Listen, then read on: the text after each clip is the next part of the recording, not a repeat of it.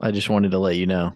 How often have you ever asked me if I knew a song um, that I didn't know? Well, I just know because you always talk about songs getting stuck in your head, and right now that's what's stuck in my head. That's very true. It's do do do do do do do. Oh, that's true. I do know that song. Yep. And there's been many true. many versions. Yeah. Great. Now now the little do do do is stuck in my yep, head. Sure. Good is. job, Ferber. Yep. that's okay. As many as many uh, times as I got some song stuck in my head, and you had to deal with listening to it. Mm-hmm. Exactly. That's why. That's why I bring it up.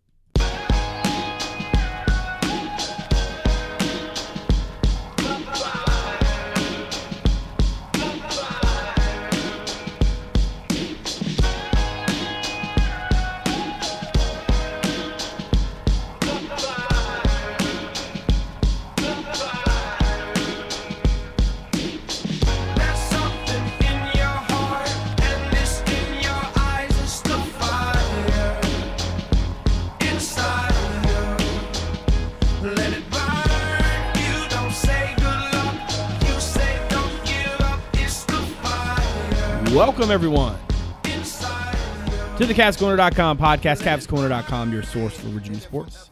I am Brad Franklin, publisher of CavsCorner.com, coming to you live from the place where Franklin Estates in the west end of Richmond, where it is Tuesday, November the 22nd. Obviously, with uh, Thanksgiving coming up on Thursday, uh, we're recording this one a day early. Um, to um, I don't know, Dave had a reason. I don't, I forget what it was. Anyway, um, Cavaliers are now a top five team in America, folks, um, with a um, with a just a resounding pair of victories out in Vegas, um, which we will no doubt be discussing. Um, I'm curious to get um, to get into sort of how what we saw over the weekend either confirmed our pre-existing uh, notions, maybe it um, changed them. I'm, I'm curious to get into that. Before we get started, let's go around and introduce everybody. First in Fishersville, uh, board moderator du jour David Spence is on the show. How's it going, my friend?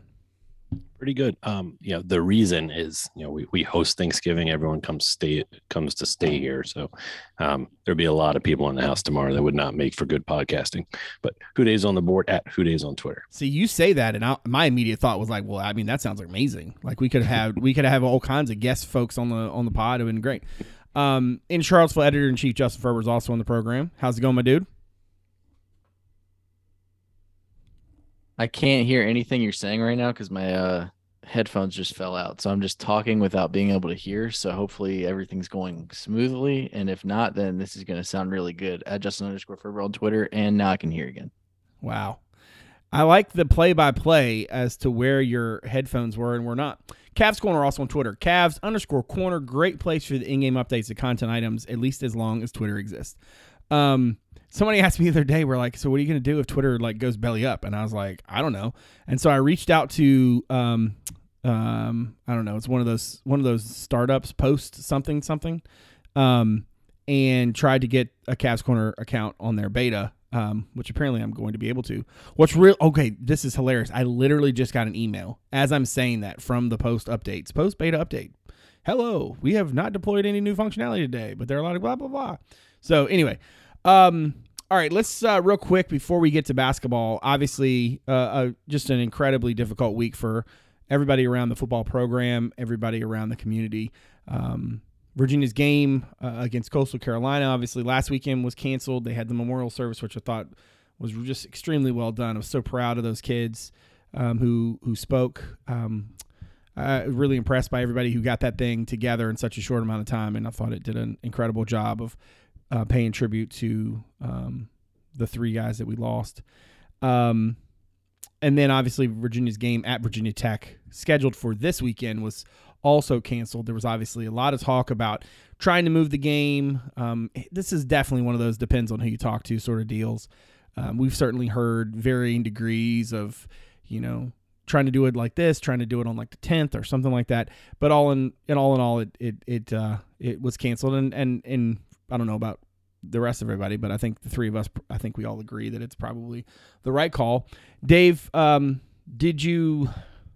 If, again, we're not we're not going to linger on on this long tonight, but did you like the call to you know cancel the game? Are you glad to that that's the direction they decided to go? What are your thoughts and feelings sitting here a couple days? Yeah, I mean, I was, removed from it? I was going to, I was going to support whatever decision they made. Um, and you know, it, I'm not in their shoes. I, you know, I was in in Charlottesville Saturday night hanging out with some people, and you know, it's still so raw, right? And they've got funerals to go to. Um, playing football is not the top of their priority list right now. So, yeah, I mean, if they could have moved it, great. I mean, I had tickets, I had hotels booked for any weekend they couldn't have it in case they did have it because I was going to be there. But no, I I respect their decision, and um, you know, they've got you know a couple of long weeks ahead dealing with funerals and just trying to get back into the grind um, with the new reality they face. So yeah, I'm I'm never going to question the decision to cancel it. Ferber, it certainly feels like to me that if they could have worked it out, they would have. So the fact that they didn't means they couldn't. Um, I'm going to guess that you're also sort of on the same page. Yeah, I mean, ultimately, um, the decision correctly falls to the guys that have to go suit up and play and get ready to play too. I think that's kind of like an underrated part of this is like, you know, you still have to go back and practice after not having practice for a while and the logistics of just trying to do all the funerals and which obviously are more important than a football game, um, assuming that players want to go to those. And then um, on top of that, you have the holiday and just everything that goes into that. Um, and yeah, I mean, ultimately, like whatever they decided to do, I think would have been supported. And even if they wanted to play and couldn't make it work, which is, you know, maybe what happened here, um, because I mean, there are a lot of things that go into playing a football game and moving one and all that stuff. So, um, ultimately, I think, you know, it's okay to just walk away from it and everybody can sort of try to move forward, um, into the, I guess you would, I mean, the stuff in the immediate future isn't football related for the players, but then eventually into the off season where, you know, a lot of decisions have to be made, you know, a lot of football related stuff will eventually pick back up. Um, and obviously the season itself wasn't going very well anyway. So it's not like there were like high stakes except for pride and, you know, the state championship, if you want to call it that. It does kind of suck also, I think, for tech. Um, obviously not something that's anybody's fault. And I don't think anybody's blaming anyone, but you know, they lose their senior day um too. So I mean, like, you know, ultimately I don't think anybody wanted to to have it happen this way. And obviously the you know, you hear bigger than football thrown around a lot. Obviously that is one of these situations too. And um ultimately, you know, I think it's I don't want to say it's best because like I think there's some value in playing too, but like ultimately like turning the page here and trying to move forward and and um pick things back up isn't the worst thing that could happen. And I think ultimately, um, it's good that the players will get to spend, you know, the holiday with their families in addition to all the other stuff that they're going to have to do. So, yeah, support their decision, and uh, I guess we move forward. Yeah, you, made an interesting point in the text thread us today to mention that the, the kids who are seniors at Tech, or at least guys who were four year guys at Tech, will never have played UVA at home like a normal game because they obviously had to play. Um, They played in the empty stadium two years know? ago. so it's just Yeah. it's you know it's very strange. Um, I I I, I just want to concur. I I was I would support you know whatever decision the guys decided to make, and I do think that you know with funerals coming next weekend, the idea of them playing, um, or excuse me, coming yeah coming this weekend going into next week, the idea of them playing on the third was tough.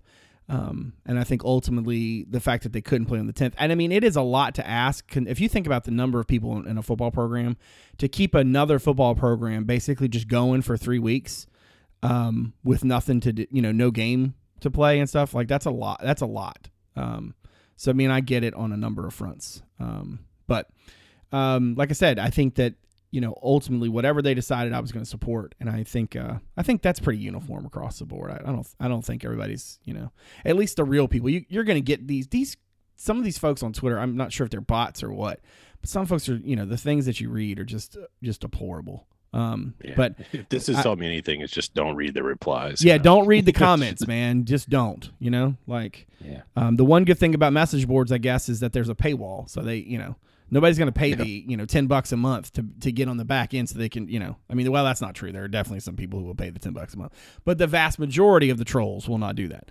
Um, Yeah. Plus, plus that delete and ban feature is pretty nice too. I will say this though. I mean, like you lose the senior day here, and then obviously you lose your finale and your rivalry game. But ultimately like if you're a senior you know it's a tough way to end your career but i guarantee you that like years from now they won't care like Yeah, you know it- they they won't they won't regret doing what they ended up doing and Yeah. and i think the parents of the players and their families will be more proud of them for how they've handled themselves this past week and like the memorial service especially the guys who spoke than anything they could really do on the field Yeah, agreed.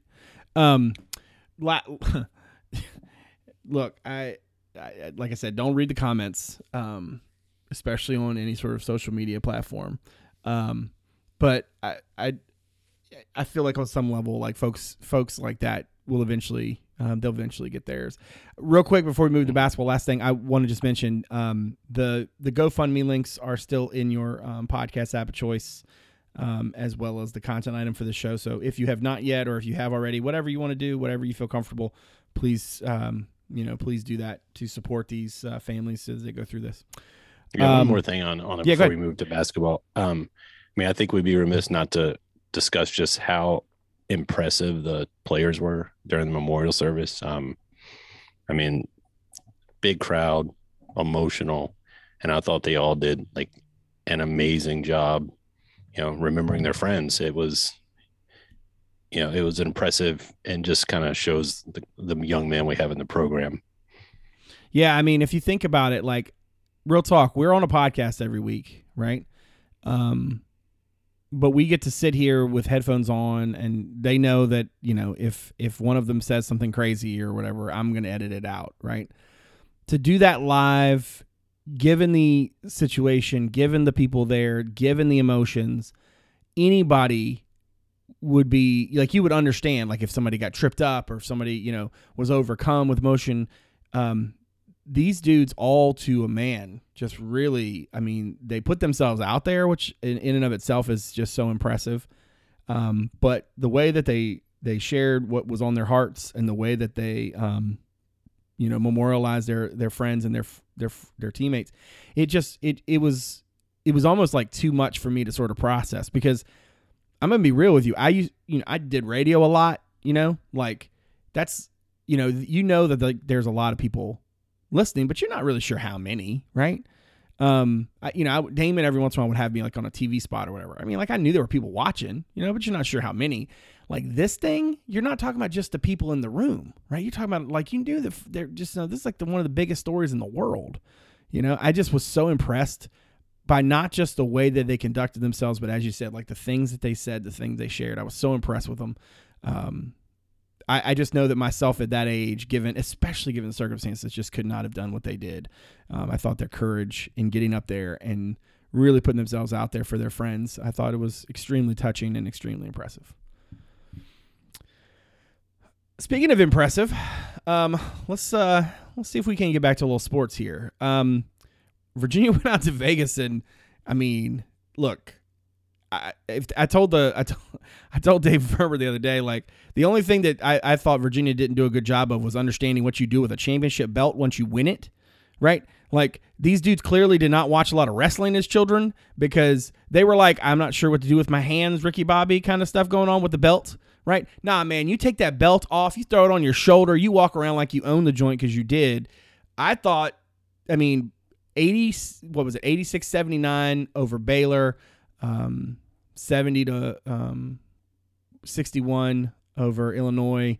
Very different games. Like they had to play almost like different like games so to speak right? They had to do it differently. Um to be to be as impressive as they were says a lot to me. Uh, Dave let's start with you. How how impressed were you um, with the two games that you saw from the from the Wahoos this weekend in Vegas? I mean, very. It was uh I mean, obviously with all the stuff going on and how bad things were when we sat down to watch the Baylor game, uh I can't remember what night that was now, Friday, maybe.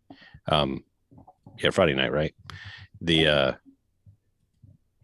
Baylor just scared me because they reminded me a lot of the Houston team we played last year, and we know how that went. Um, so I was just hoping Virginia could keep it close because I didn't want to watch them, you know, get boat raced by a very good team. And obviously, it was pretty clear five minutes in they were there to play. Um, yeah, I mean, it just an incredibly, incredibly surprising performance, and maybe not now that we've seen two games, but um, after seeing you know what what this team was last year and how they struggled to score the ball, you know they just they're so. the funny thing is to me is, you know, you've got new pieces that obviously offer you some flexibility and some some help in minutes maybe you couldn't have produced points before and give you give your starters a few more minutes off than they got last year. But a lot of what we're seeing is is guys that were big parts of last year franklin you know um kihei reece really stepping their game up to another level. Um and and against very good competition like going into that tournament i think all virginia fans would have been happy excuse me coming out one and one. And you know they went two and oh and the teams they beat you know and then Baylor, who they beat, beat UCLA, so that they beat basically beat the hardest teams they could have played there. Um, and just you know, the defense is is good, uh, not elite, but good enough. And when you combine it with the improved offensive uh, efficiency we're seeing from the guys, it, you know, it's it's very impressive. And then just the uh, versatility and lineups that they offer. I I didn't think we'd see uh, you know Vander, Vanderplas and and Gardner play to get play together a lot, and I'm sure you guys will joke on me about that later in the podcast. But um, I mean, if you can get those two to play together and produce minutes, like that, just gives you a lot more flexibility than even I anticipated we had going in. So, yeah, just and you know, incredibly, incredibly good performance and very, very, um, very needed for this Virginia fan. Yeah, I mean, I kind of felt like, you know, watching them against Baylor, you know, and you know, considering how well they were shooting the ball, um, considering you know they made this big run and they held on, and then okay, that's what it's going to be. You know, there was definitely a, a, a change of gear, so to speak, with um, you know with Illinois, um, a bigger physical team. Um, I, I thought Illinois presented some different challenges. But for them to be able to do what they did in these two games, Ferber, to me, it it not only confirms for me that the the guys have definitely taken steps forward, um, but that the collective is not just better than it was last year, but there's a it's it's like the the experience has not only taught them lessons that they can actually learn, but it's it's it it produced in them um, an improvement in their game, right? So it it seems like to me that guys are not just better than last year, but that they are also more comfortable. And you sometimes can be better, but not necessarily have that sort of um, confidence, if that makes any sense. For them to do this and to, and as I mentioned on Twitter, like to sort of play the villain a little bit in that Illinois game, right? Like they were sort of feeding off the the the crowd, which was very pro Illinois. It sound it me it felt like to me a lot like Purdue um, a few years ago. Um, it was just really interesting to watch these guys sort of revel in in that and you know really just kind of taking it to them. What were some of your takeaways, um, so so to speak, in terms of not just what you saw from the team, but contrast it against sort of what you were expecting going you know going into the trip? Yeah, I mean, I thought I'm optimistic on this team going in, obviously, and, and we talked about it a little bit amongst ourselves before they went out there, and probably before the season started. That like you could go 0 and 2 in this tournament doesn't mean you're bad. Like you know, four good teams, four teams that are capable. UCLA ends up coming out on the short end of it um, with the 0 and 2, but UVA wins both. So, um, two good uh, performances against two teams I think are, are really good teams. I think Baylor is just as good as anybody.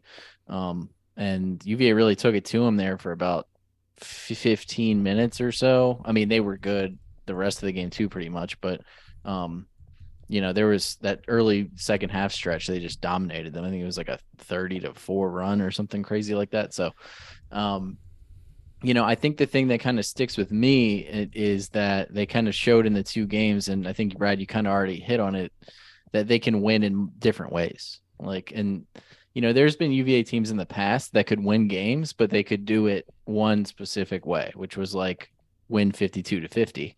Um, and that's fine if you're winning, but you just kind of know in the back of your mind, eventually the clock's going to strike midnight on this and somebody's going to get to 60 points. Um, you know, in, in the first game, I thought they had a, sort of a back and forth first half. There were some good moments and bad on the defensive end, but ultimately they did enough to kind of stay in it.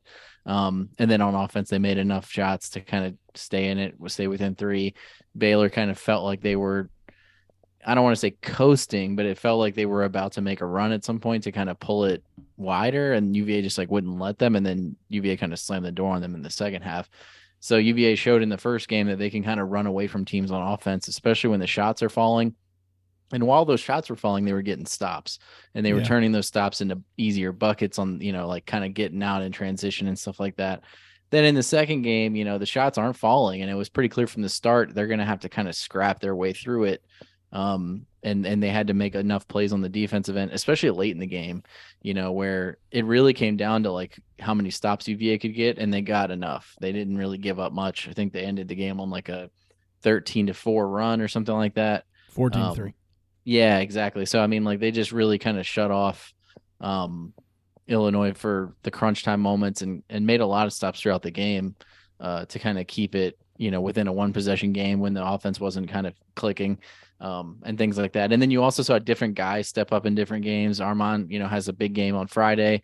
His shot's not really falling on Saturday, but it's a Sunday, but it's okay because like Reece has a big game and Gardner had a better game.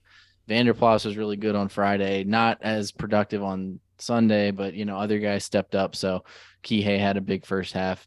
Um, so I mean, yeah, I think the ability to do that is how you be, you know, make a run in March and have a good season because you're gonna have games that are just different.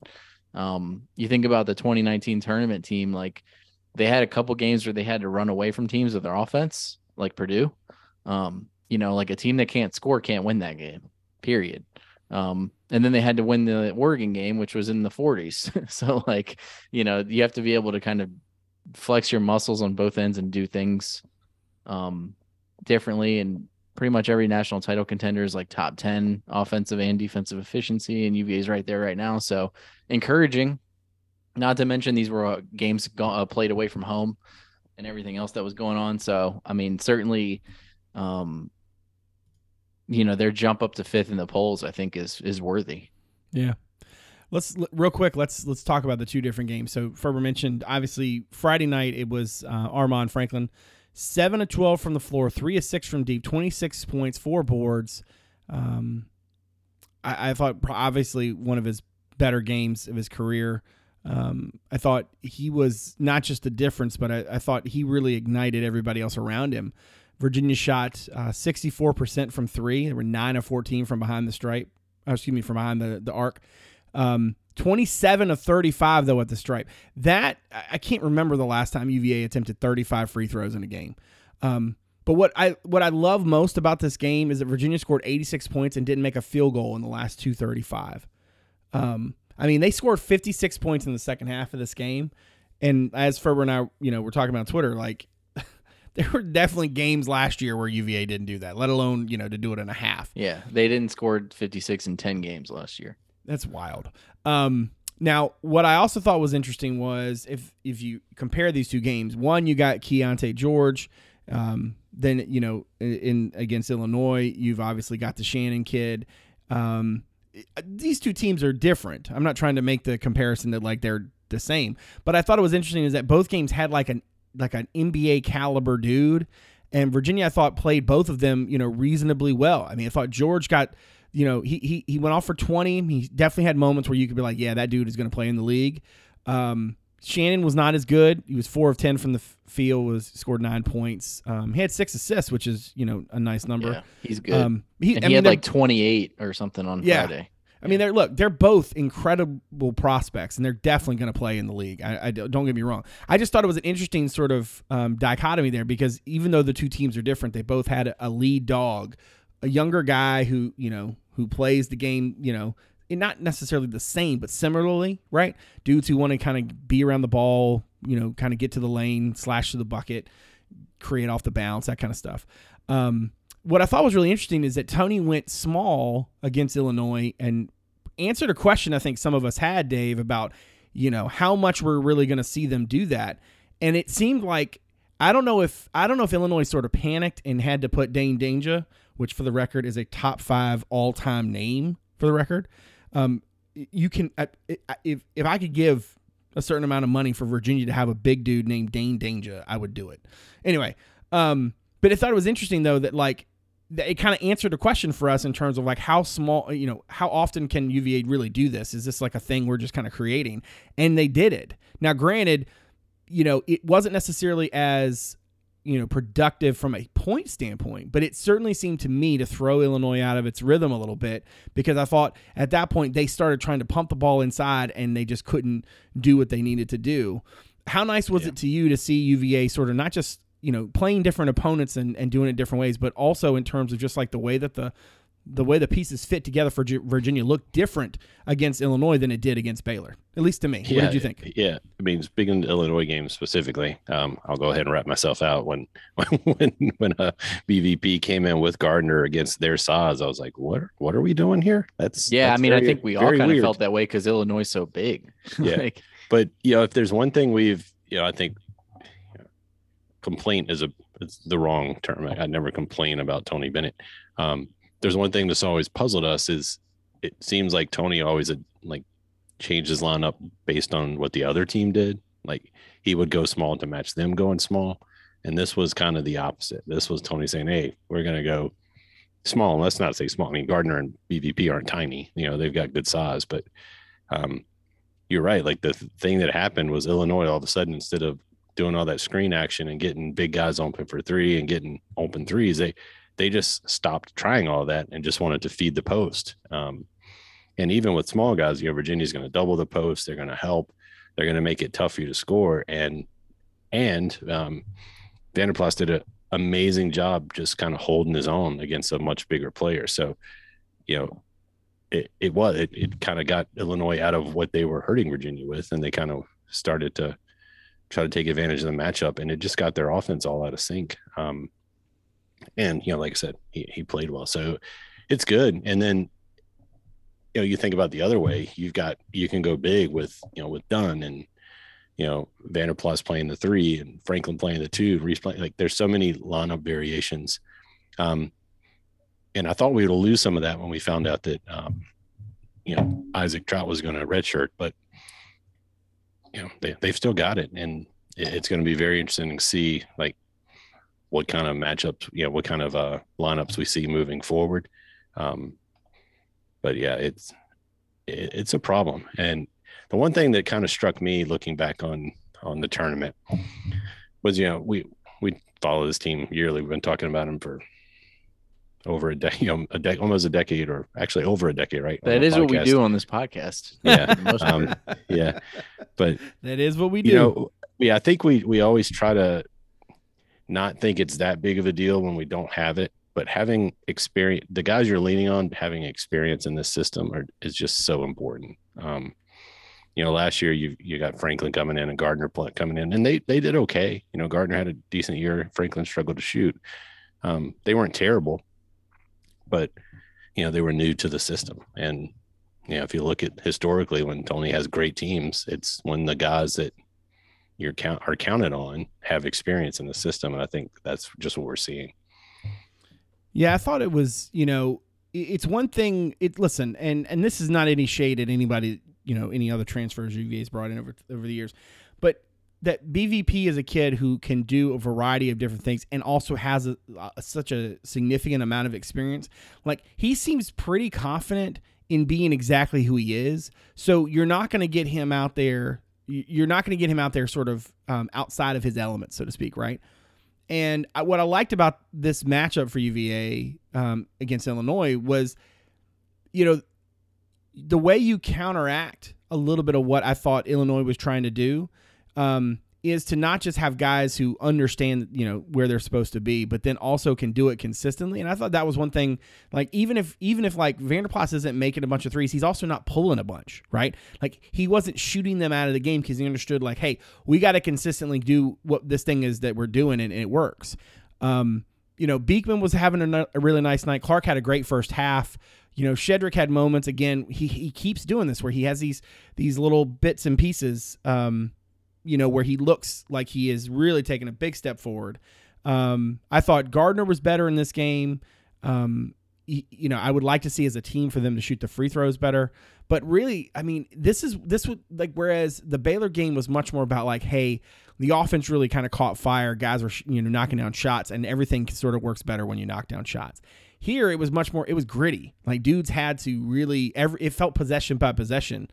Um, the entire tournament, Ferber had a real sort of NCAA tournament vibe, which is you know something we had talked about going into it. That you know because of the caliber of the teams that were going to be, you know, in the in the main event, right? Like that it had that potential, and I was really glad to see that potential come to fruition because. I mean, look, we've seen a lot of good Virginia teams, but Virginia has not historically played a really challenging non conference schedule, right? But when you look at this tournament, you got Houston coming to town, which could be a top five matchup at that point, right? You got Michigan on the road. I mean, there's this is a non conference schedule that is a little bit different. And I'm not going to say that like the ACC is going to seem easy to this. I mean, there's still some really good teams in the ACC, but the bottom part of the league might be real, real bad. And if all Virginia did was kind of feast on cupcakes going into that, I'm not sure if they're really prepared for March. But this thing right here felt like March to me. Like every possession felt like the end of the world um, in this game. And I think that's really good for them as they go forward. Yeah, I mean, I felt like that about both games. I think UVA just For kind sure. of like did what they needed to do against Baylor. Um, but yeah, I mean, yeah, the uh, Illinois game, the second half, it was very much possession by possession on a game that was uh the only thing they were playing for was a, like a fake wrestling belt. um, but yeah, I mean, I think that kind of shows you like what winning basketball looks like, and um, you know, you kind of mentioned it earlier, but like I don't know that this team's a finished product, but it definitely feels like some of the guys that were looking around to other people to make plays last year are making plays. You know, it's like there there's not as much like who's going to make the shot because you know no, everybody kind of struggled to shoot. Um, now it's like every people are taking guys off the bounce. You know, Armaan clearly has absolutely no uh filter anymore. like he's ready to go um when he gets the shot. Uh Vander Plas has been a great addition. Um you know, coming off the bench gives them good minutes. Um, both bigs have looked good. Um, I would say like both of them have had really strong moments, and then you know, obviously, you just want more consistency, particularly from Shedrick given his ceiling. Um, but you know, Poppy's had some really nice moments off the bench. Um, and yeah, I mean, the veteran guys have, have done what you expect veteran guys to do, and and Gardner has sort of taken on a different role and still is bringing something to the table. McKneely looks like he belongs. Um, Dunn is coming along, and you know we'll see what his role ends up being as you know things progress. But ultimately, they have enough guys to where if you know they're not so dependent on like one guy. Um, and you saw that against Illinois, like that was kind of a, a good test of like how much is what UVA has done to that point. Armaan shooting just Right. kind of making the difference, and he didn't really make as many shots, and they still Right. won. Right. So like I mean that kind of shows you something, but I mean ultimately given what I mean we kind of knew this going into the season, but when January rolls around, I think we'll have a pretty good idea of like how good this team is just because like they're going to get tested or you know they've already been tested twice. Um they're going to get the Houston game. They're going to get another a road game at Michigan. They're going to have a couple ACC games under their belt. There might be 3, I can't remember. yeah, I think it's By then, yeah, and then JMU is like not great, but they're they're top eight. They're like number eighty-two in KenPom or something, so they're not bad. Um, it's gonna be better than in Florida State. I can tell you that. right? Yeah. So I mean, like, and they give obviously they open ACC play next weekend against Florida State. So Yeah. um, yeah, like I think by January we should have a pretty good idea of what this team can do because they'll have played so many teams, including some that are like not just good, but like national championship quality teams. Yeah. I, I think in Baylor and Houston. Yeah. and then Illinois could win the Big Ten. Yeah. That Houston game, I think, is probably going to end up being the best like on campus non conference game of the season for anybody. Um, I mean that thing is that thing looks like an absolute Donnybrook, man. Um, and what I love about this this weekend, Dave, is that like Virginia won two games in such different fashion, right? They they have this fl- they have this like you know just absolute flamethrower you know run um, early, and then they got to hold on to it, right? And against Illinois, against a team that you know has more length, has you know more shooting at different spots. You know they're able to close the game out of the last what three and a half minutes or so on a 14-3 run. They made their last three shots from the field, five of their last seven, and held Illinois to one of its last seven. I mean, it was a clinic in how you close. So it was like, in the one hand, they had to sort of hold on to a lead, and it got a little dicey a couple times, you know. Um, but then to to do what they did against Illinois, the, the confidence level was already there. Like they clearly went into this tournament in, in a really good place.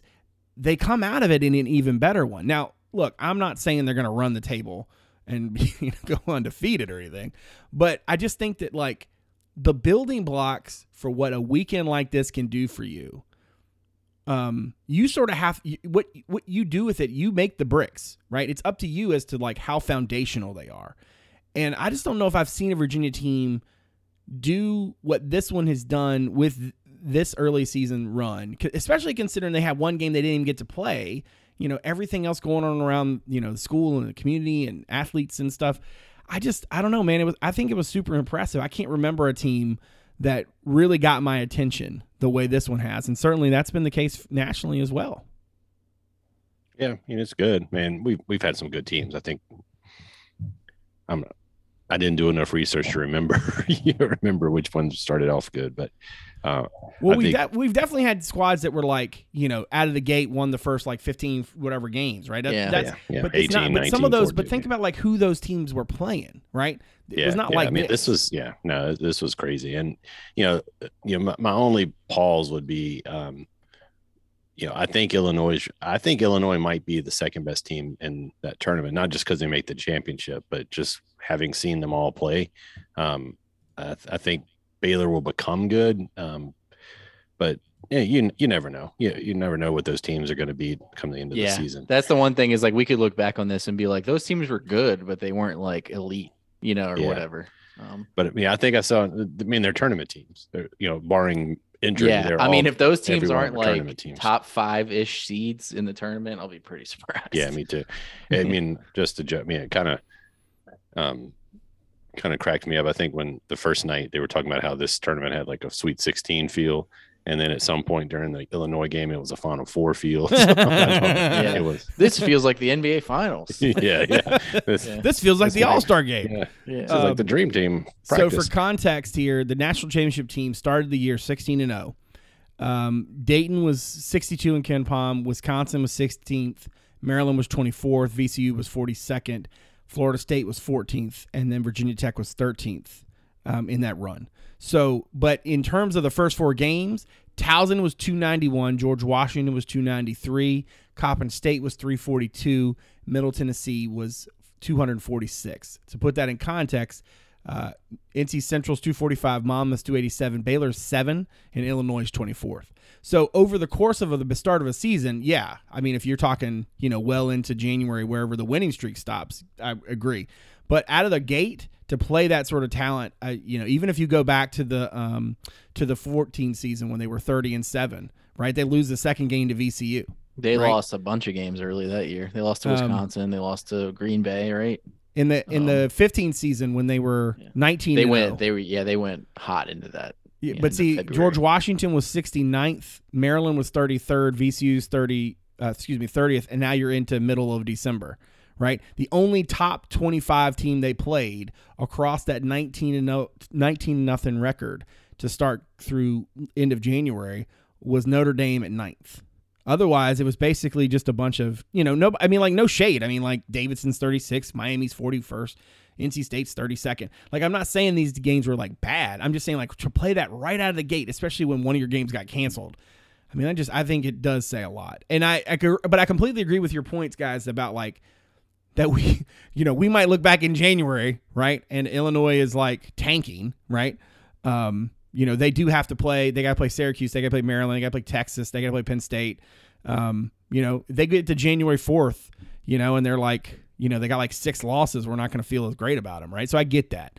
Um, but I mean, even so, test- it's still a neutral sort, neutral site win against a yeah, pretty good that's, team. that's very true. Yeah. That's But I mean, like just, also, I think the gap between like a Baylor and I think Illinois eventually will be higher than 24th. Just my guess based on what I saw. But I also think like there is a gap between like the Baylors of the world and like the, the you mentioned some teams in like the 20s and the 30s that UVA beat in previous years. Like not to say those teams were terrible, but like there is a gap usually where it's like oh like like Houston last year, right? Like UVA played Houston and it was like this is what a really good team looks like and it was bad for UVA. And then they played some teams that were in the 20s and the 30s, and they could hang with them. So I mean, like I think there is a gap, and I think UVA probably played two teams that'll be like top 15. Yeah, I was gonna say like by my eye test, I, I don't know what how they'll be top ten wise, top fifteen wise, you know, towards the end of the season, but they I I, I would bet that Illinois and Baylor, if in the ACC, would be in the same tier as Duke, UNC, and UVA. Um, Hundred percent. and we, you know, and I think there's still a drop off. And I mean, I think Virginia Tech's probably the next best team in the ACC right now, from what I've seen. Mhm. But I think that's a that's a step back. Um, no slight to them, but you know, it's. I, Yeah, I mean like they they barely beat Penn State. one They lost to. Charleston. Like th- their Yeah. season's been fine, but it's not anywhere near like what we've seen from other teams. Yeah, I mean, I mean, I, do, I mean, I think we're we'd be, you know, we shouldn't we should remember like Virginia did struggle against North Carolina Central. Um, so it's Yeah. um, you know, it this which is some you know another reason this whole weekend was so surprising. But um, like when you you, you play a long schedule, and especially you know, there's a, it's a long season. You Virginia's got a very tough out of conference, which I mean, obviously you. You, you get invited to the tournament, so you kind of look at the draw that that gets good. But you know they clearly built this out of conference schedule as a response to you know i mean this is my opinion maybe i'm wrong but you know they built this up as a response to what's happened the last couple of years where the acc has been down nationally. Um so you know back in you know the early 2010s you probably wouldn't build this schedule because you didn't need to. You're going to play these teams. You're going to play a tough schedule in conference. Um, and for some reason the acc is just down overall but I think it you know my takeaway from the from the weekend and from the start of the season is one like the guys who returned have made steps forward, which is always good. Um, but it's something we've for the better Virginia teams we've always seen. Um, and two, like the the newcomers just offer you a versatility that makes this team dangerous. Um, when you can beat, you know, you know, if you can beat a team multiple ways, you- you're hard to beat. Um, and even though McKneely isn't getting a lot of minutes and Dunn aren't isn't getting a lot of minutes, the minutes they get are very important. You know, yeah, McKneely, agreed. you know, McKneely four games in is getting the respect of, you know, they kind of mentioned it on the broadcast, not that I pay much attention to that, but you know, he's getting the respect of a guy who's been making threes for two or three years Right. Yep. they're not leaving him. Um, and you can look right at those free throw numbers. Like the reason Virginia got so many free throws is because it's easier to drive when you've got guys pinned to the outside trying to guard shooters. Agreed. Yep. Um, and we didn't have that last year. for context here, I, I want I just thought like, hey, let's look at the ACC. Um, so Virginia right now has the best KenPom ranking of anybody in the league at five. Duke's at nine. Carolina's at eighteen. All right. Boys, this thing's about to fall off a cliff. All right. So Tech is thirty. Miami's forty six. So that's five teams in the top fifty. All right. Syracuse is 59th. Clemson's 65. D- Notre Dame and NC State are right there together at 66 68. Then you get to Wake and Boston College, 78 and 100. All right. Florida State, uh, Georgia Tech, Pittsburgh, and Louisville are all like top, you know, barely like 100, you know, technically, I guess uh, Boston College is a top 100 team, at least as of today. I mean, I'm not saying this is going to be forever. Anyway, but to have five teams basically outside the top 100, all right, and one of them is 155th. Poor Louisville sitting there at 0 and 5. Um, wait, does that count? Yeah, it does count the, the game that they got boat race today. Um, Yeah, I mean that's the thing too is like teams like Louisville and Fl- I don't think Florida State's won either. Um, Florida State's one and four. They just Okay, uh, they gotta won win. last night against Mercer. nice, good for them. Um, but good yeah, I mean like it's weird to see a team an ACC team start zero and four because you know usually your first two games or so are like against nobody. Like, yeah, um, Yeah, but they but- were. That was- yeah, that's the thing is that Louisville lost to Bellarmine, um, and Wright State, and Appalachian State. 221, 173, 215. So yeah, no wonder they and got then they said let's by- go to Maui and see how that goes. no and wonder it they got been dusted by. Arkansas and Texas Tech.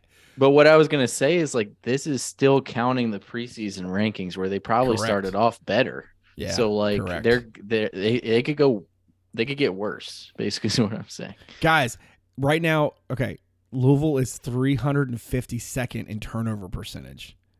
Oh yeah. Yeah, was see, that's not adjusted for preseason. They That's have just what they've done this year. I'm pretty sure this number is right. I saw it on Twitter today. Um, Louisville has 90 turnovers and 36 assists or something like that for the year. What? That is I'm, gonna- bananas, I'm, gonna I'm man. trying to find the tweet just to confirm it, but oh my gosh. I didn't remember. I don't. I've never seen. I've. I don't think I've ever seen anybody that bad at turnover. Eh, I mean, at one point today, bad. wasn't it like 58 to 13 or something, or 53 My to gosh. 18? fellas, like there are so many categories that Louisville's offense is like three hundreds. Effective field goal percentage, uh, two point field goal percentage, steal percentage, non-steal turnover percentage. Uh, The funny thing is, if you look at their games, they lost to Bellarmine 67 to 66. They lost to Wright State 73 72, and they lost to App State 61 60. So, like, bad. if they had just made one more basket in each of those games, we probably wouldn't even be talking about them right now because they'd be like, oh, they're three and two, but they lost to two ranked teams. Like, whatever. yeah, they lost to Arkansas and Texas Tech. Although it's wild, they only scored thirty eight points. Dude, there are some. There are some. Virg- I mean, maybe this Virginia team will do it to them. There are some Virginia teams that would hold them to like a single digit half. Yeah, here's the stat. It's kind of mind blowing. Among 1,521 high, ma- this is from Heat Check College Basketball. Among 1,521 high major seasons since 2011, Louisville is the first team with more than 80 turnovers and fewer than 40 assists in their first five games. They have 90 turnovers and 36 assists. Meanwhile, for the record, Virginia right now sitting second in the country at assist to field goal uh, made, um, at seventy two point six. Um, I think that's what was most encouraging to me about the Baylor game was like they had a ton of assists because they the ball was just moving. Like, Can we can we also talk about that further? I, I don't think this has ever happened. Virginia right now is first in field goal in free throws attempted to field goals attempted. Right, like their first. I mean, that is That, I mean, part of that is because get- NC Central decided to just go with the foul strategy basically for the entire game, Oh gosh, and Man. it, hmm. kind of worked for a while. I mean, it kind of did, I guess. Yeah, Virginia in that game. Um, let's see, from the free throw line, they were 22 of 30. So yeah, they've had two games this season where they shot 30 free throws or more. That's bananas. What did they didn't shoot that many? No, they only shot 25 against Monmouth. Um, But KenPom also has at this point UVA winning every game on their schedule. yeah, you that's that's game a, by game. Yeah, that's that's a fun that's a fun image to to look up, fellas. Yeah, I I, mean- sent that to you guys on Sunday you're night like, after oh, the Baylor uh, game posted was- or the Illinois game posted. It's like, oh wow, all W's. Is that bad? That that that looks good. I don't know. What you know. And even Um, like when you do the projections where it's kind of like I don't want to say a coin flip because it's not 50-50, but like it just takes the odds into effect. Like I think Yeah. it, ha- it has them like 25 and 4 or something like that. Yeah. So right now their lowest is lowest percentages Mich- at Michigan 65% win, uh, at home against Houston 58% win. Uh, Yeah, I think they had Miami- like a 51 at Carolina or something like that. Yeah. at Miami is at 66. Uh, let's see. Carolina away is 50%. So that one is their That's lowest. Yeah. Um, but yeah, they've only got a couple of them in the 60s. At Syracuse is a, is a 69%. At uh, excuse me, Duke at home is 68. But everything else is in the 80s and 90s. I, look, I, I, mean, even like 68, 69 for like a game against they- like Duke or like at Syracuse is like pretty high. They have Yeah. Syracuse 69. Is that what you said? 69%? yeah, 69% At on, at, on the road, right? at Do you- Syracuse, right? like, I would. Do you know how many assists BVP is going to have in that game? yeah. Put him in the middle. Put him He's in the gonna high be the free and let throw him guy. Well, that's Yeah, the yeah, one that thing they didn't. I feel like they really didn't have last year. It was like Gardner could go in the middle, but like he doesn't. Yeah, he's not like yeah. There's not a whole lot he can do if they have like a rim protector because Right. Yeah. you know it's uh, he's either going into the trees or it's all mid range jumpers, and BVP is just a better passer. Um, And I also think that like what UVA is doing offensively this year, I I love. I, I mean, I, I understand. I understand the complexity that comes with, you know, you. You you are a team that wants to you know wants to cut down on turnovers, wants to be efficient and stuff. But I I I don't know. You guys tell me. I feel like even the, regardless of what the the tempo number says, but I feel like they're getting into things more aggressively. So maybe not necessarily faster, but I feel like there's less like, for lack of a better description, like sort of like just hanging out, right? And I do think that there, there have been UVA offenses that just sort of like did some stuff to do some stuff. Everything right now feels like they're doing stuff with purpose. And uh, there's just an edge to it. I don't know if that's making any sense, but they're just. It feels like to me when I watch them that to Dave's point earlier, like dudes have not only gotten better, but I feel like they they they really understand like who they are and how they fit together with each other. Because what I don't, you know, we've had a couple of moments where you see Kihei sort of like meander into the lane for you know trying to you know lay the ball up against without a plan. Exactly. But you don't see a lot of there's not there's like very little panic, you know? And like there's just there's a there's an aggressiveness and a and a and a sort of like um clear-mindedness about sort of getting into their stuff. And I think it's clear to me the guys definitely are crisper than they were last year getting in and out of things. They had a little bit of a which one was it they had that drought in? Was that um that was one of the first two games. Was it North Carolina Central? They had several minutes there where they just didn't score. Yeah, I don't think they had any against Monmouth because they could pretty much do. I just checked by the way. Monmouth is zero and five.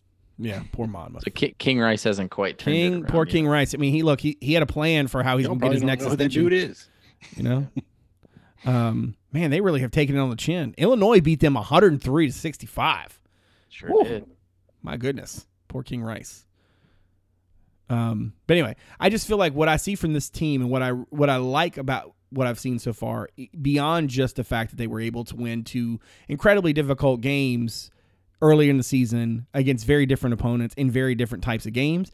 I like I like the aggressiveness I've seen. I like the um, the sort of um, you know they seem for lack of they seem fierce man like i said it's not just the attitude part of it like i really loved watching franklin and, and clark um, at the end of the uh, illinois game like the illinois crowd like that crowd was definitely pro illinois and they were losing their minds and these dudes were loving every second of it. Like there was a moment in the umbc game where i you know I, I distinctly remember thinking like they got they've got to respond and they just weren't able to right? And so much of that was like oh you know we've gone this whole season being great right? They lost that one game to west virginia they lost that uh, one game attack, right? at home against Tech in overtime, right? Everything else they had cruised. They were 31 and 2, right? And UMBC punched them in the mouth and they just weren't really sure how to like steady themselves, right? Like every time one of these two teams punched these dudes in the mouth, they were they sort of laughed at them. They were like, "No, no, we no, we're not worried about this." And I think that's an incredibly difficult thing to find, but like look at the makeup of this roster there's a lot of different types of experience. There's a lot of interesting overlap between skill sets.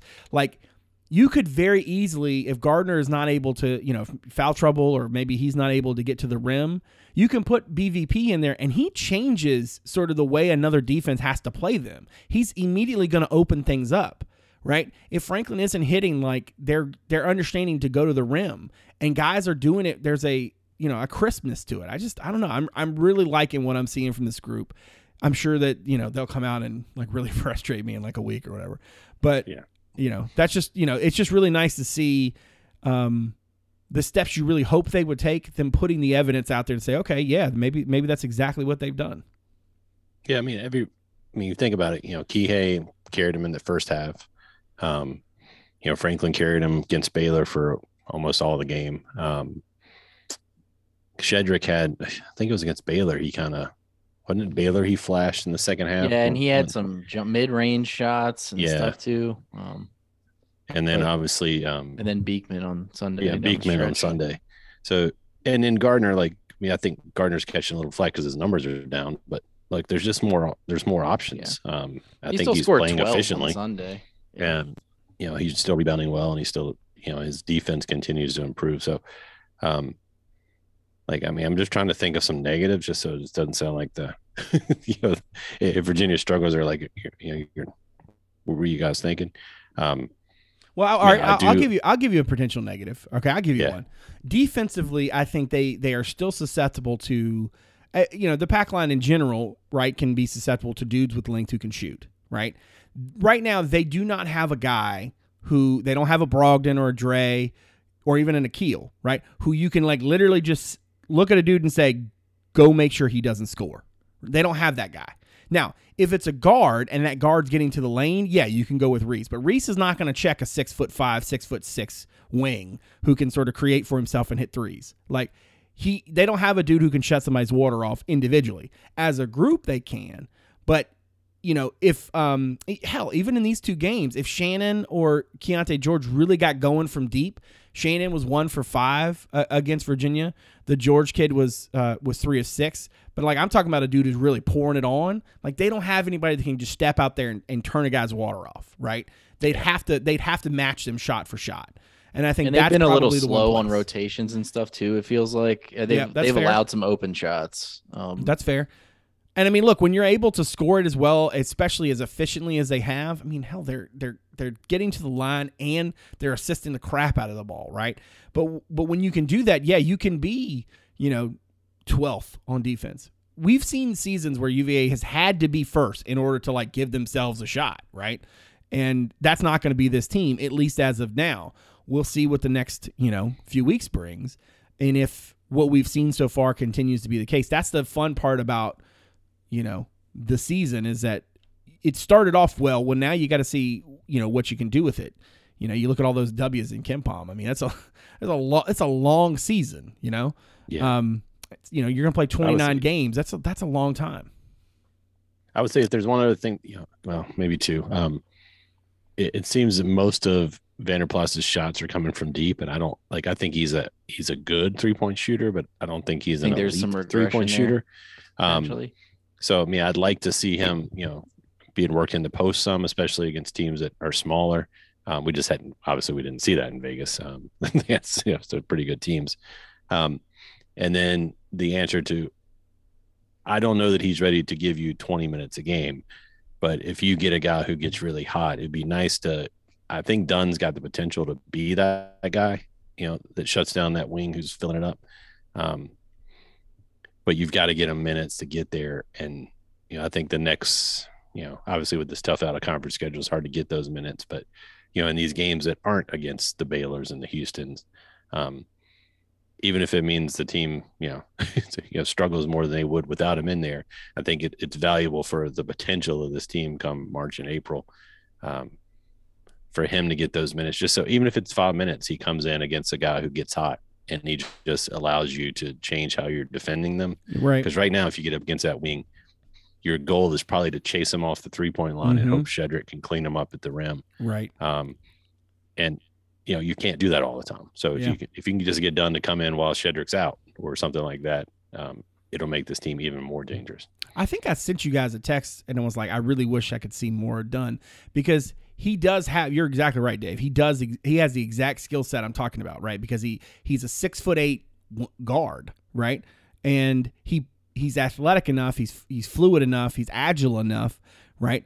He he can actually cover multiple positions. He's not physically in a place where he can like really bang with a guy down low, but he can move well enough. Like what we've seen early in the season, especially that Monmouth game, man. Like you you could really see you could extrapolate it out, right? A guy who can who has the speed to cut off a pass, right? The length to get there, the athleticism to turn and turn that into a break.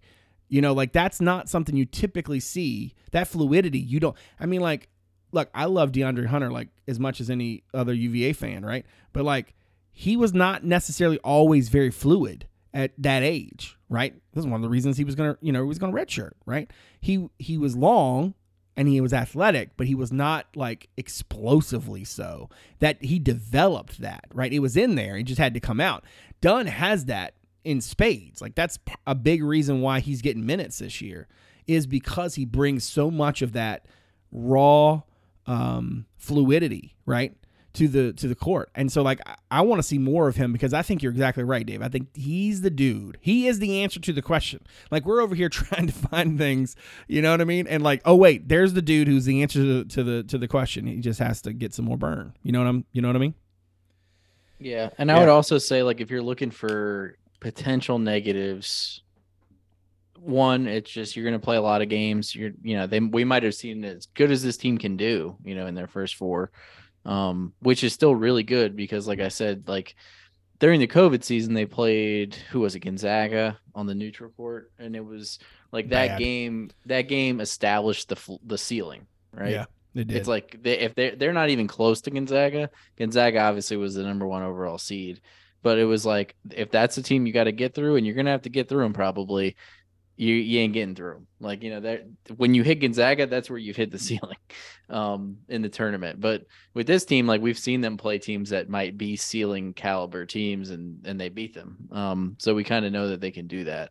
Um, I will say, and and I don't know, we'll just have to see how it plays out over the next month. But UVA also had the foreign trip, which other teams did but like I think that might have helped them kind of like with the learning curve at the beginning of the season. Whereas like, you know, you watch a lot of these other teams and it's pretty clear like Kentucky, you know, even Gonzaga who just beat Kentucky, like they're just not where they they're gonna be probably. Like, you know, it's gonna take more time and uh and that's okay. Like they'll take their lumps and get better, but maybe UVA is like a little bit further ahead of the curve than they normally would be because they went on that trip and then they also especially with new players coming in and then they had two competitive scrimmages before the season. So, um, yeah, I mean, maybe that has kind of like helped them get out to a good start, but ultimately we'll see. Um, but yeah, I mean, if they, the thing that I've noticed is that they've just been efficient. So, like, if they continue to be this efficient, you know, and efficiency,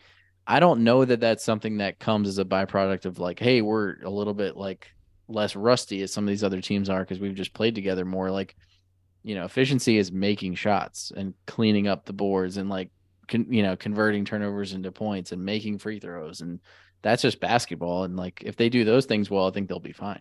Yeah. For context, real quick, that uh, COVID year, so they lost the second game of the season to, to San Francisco. They win the next three, including The first game, we were like, they're winning the title again. I mean, they looked incredible that night. they really did. Um, but then they lose, or excuse me, they they win they the lost next to three. San Francisco. They, yeah. yeah, they had that lost to San Francisco. They had the next three wins, including a overtime victory at home against Kent State, which was probably a bad. that was alarming. And then they they get pounded by Gonzaga on the neutral floor. Then they win, you know what, what, uh, six games in a row. Um, but a bunch of nobodies. Uh, Clemson was thir- 45th. Georgia Tech was 37th. They lose at Tech by 14. They win f- four or five, and then they lose those three in a row. Um, I think that team definitely sort of, to Dave's point earlier, like, well, I guess in a global sense, right? Like, you sort of you sort of have a sense of who somebody is going into the season, and there's not a lot that changes about. You just move it up or down a little. Exactly. It's just a little. It's Yeah. just a little bit. Like what this Virginia team did is solidify that. Okay, the ceiling that they that I thought they had is higher. The floor is probably higher, right? And their top end, where they can, where they might be able to sort of like exist, right, is is probably higher too. So it's not just like when they're at their absolute best that they can be better. It's that like, oh, these pieces fit really well together, and they clearly understand. Like there's a there's some there there's some un, you know intangible pieces here that make it so that they're going to be better overall than I probably thought they were going to be. I thought they were like top twenty. They're they're I think they're top ten, top 10, 15 team easy. Yeah, I mean, I thought that I said in our preseason podcast, I thought bottom half of the top twenty-five. Um, and that's not. I wasn't saying that to be disparaging. I think that's teams I would that's still pretty good. try to have that. Yeah, and that's that's like a four seed in the NCAA tournament, five seed. Like you might not be like competing for a national title, but like you're not bad, and you can certainly get to the final four as like a five seed. Teams do it all the time.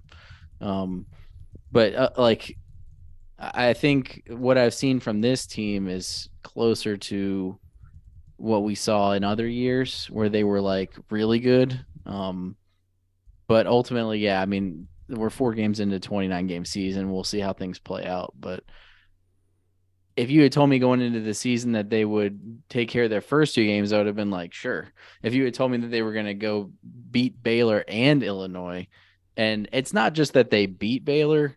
uh, I mean, they looked dominant for a long stretch Yeah, of that game, and then they kind of yeah. took their foot off the pedal. Um, and and you know whatever Baylor kind of got back into it a little bit, but um, Baylor's really good. I think. I think most teams would have just folded up shop and lost by twenty. Um, you know, and then Illinois kind of provided a different challenge. If they go out and beat Michigan on the road next week, and Michigan's not like great, I mean, they just went to overtime with Ohio, um, and I think they already have a loss that was kind of random, uh, like a blowout loss to Arizona State or something. I think. yeah, they lost by Um, 15 on a neutral Yeah, so. I mean, like, I don't know that that's going to be like a great win if you get it, but if you go out and get it, that's another solid road win. That's another data point in the right direction. If you lose it, it's like okay, You know, maybe they're not quite as good as we thought last week, but not bad. Um, and then you know the Houston game, you you if you are undefeated and, and win that game, then it's like okay, you might be talking about a one seed. You know. Yeah, I Um, mean, and maybe you know, and maybe I miscal maybe I like was underestimating them. yeah. Um, And I mean, that's kind of where you want to be, right? Um, anything else for the good of the order before we wrap up this week? No. All right. We're we're all we're basically all just, you know, completely in love with the basketball team. That's basically what I'm hearing tonight. Um so yeah, it's gonna be uh they got one more I guess they'll play Friday against Maryland Eastern Shore, and then they've got that uh, Michigan matchup next Tuesday night in the um is this year the ACC Big Ten or is it Big Ten ACC? I forget. They trade that back and forth. Um, whatever, whatever it's a technically is, it's the ACC Big Ten Challenge, and then uh, we'll be back to talk to you next week about whatever happens in those two games. And you know they go they go out to Ann Arbor and pound Michigan. We're all you know Katie bar the door. We're I don't know what the hell we're going to talk about or how we're going to frame it um because we're we're already a little out there as it is. Um. All right. If you are somebody out there from the podcast through the website, thank you very much for giving us a listen. If you don't mind, look us up on Apple Podcasts, Stitcher, Spotify, Overcast, wherever it is that you get your shows. Um, you're inclined to give us a rating or a review. We appreciate it. Now, if you're somebody that's found the pod but has not given us a look at the website yet, you can check us out at cavscorner.com. Obviously, a lot, you know, there's this is now transition season, right? Between football and basketball. You know, there's that little time where they overlap and now it'll be a lot of basketball stuff. Obviously, we'll, you know, in most seasons we would have done a lot more like going into the postseason football stuff. Probably not going to be doing as much of that just because of sort of the circumstances. But um, recruiting continues. The Hammond kids taking an official visit soon. Houston caught up with the 20, uh, 25 guard from Sidwell Friends, Lewis, uh, the other day. Um, Ferber had a good takeaways column, did a, in a 3 2 1 format. And then we've obviously got some stuff from last week as well. So you can check that out at your leisure. Um, I want to thank My Perfect Franchise for their support of the website and of the show. You can visit myperfectfranchise.net for more information on how you can find freedom in your next venture and discover the next, uh, excuse me, discover the perfect franchise for you. Um, I want to thank everybody out there for supporting the show, um, especially the folks who were so kind to us after last week's episode. Uh, we very much appreciate that. And of course, I want to thank Dave and Ferber for being graciously graciously of their time. I very much appreciate them as well. So for David Spence and Justin Ferber, I'm Brad Franklin, publisher. Thanks for coming out. See you soon.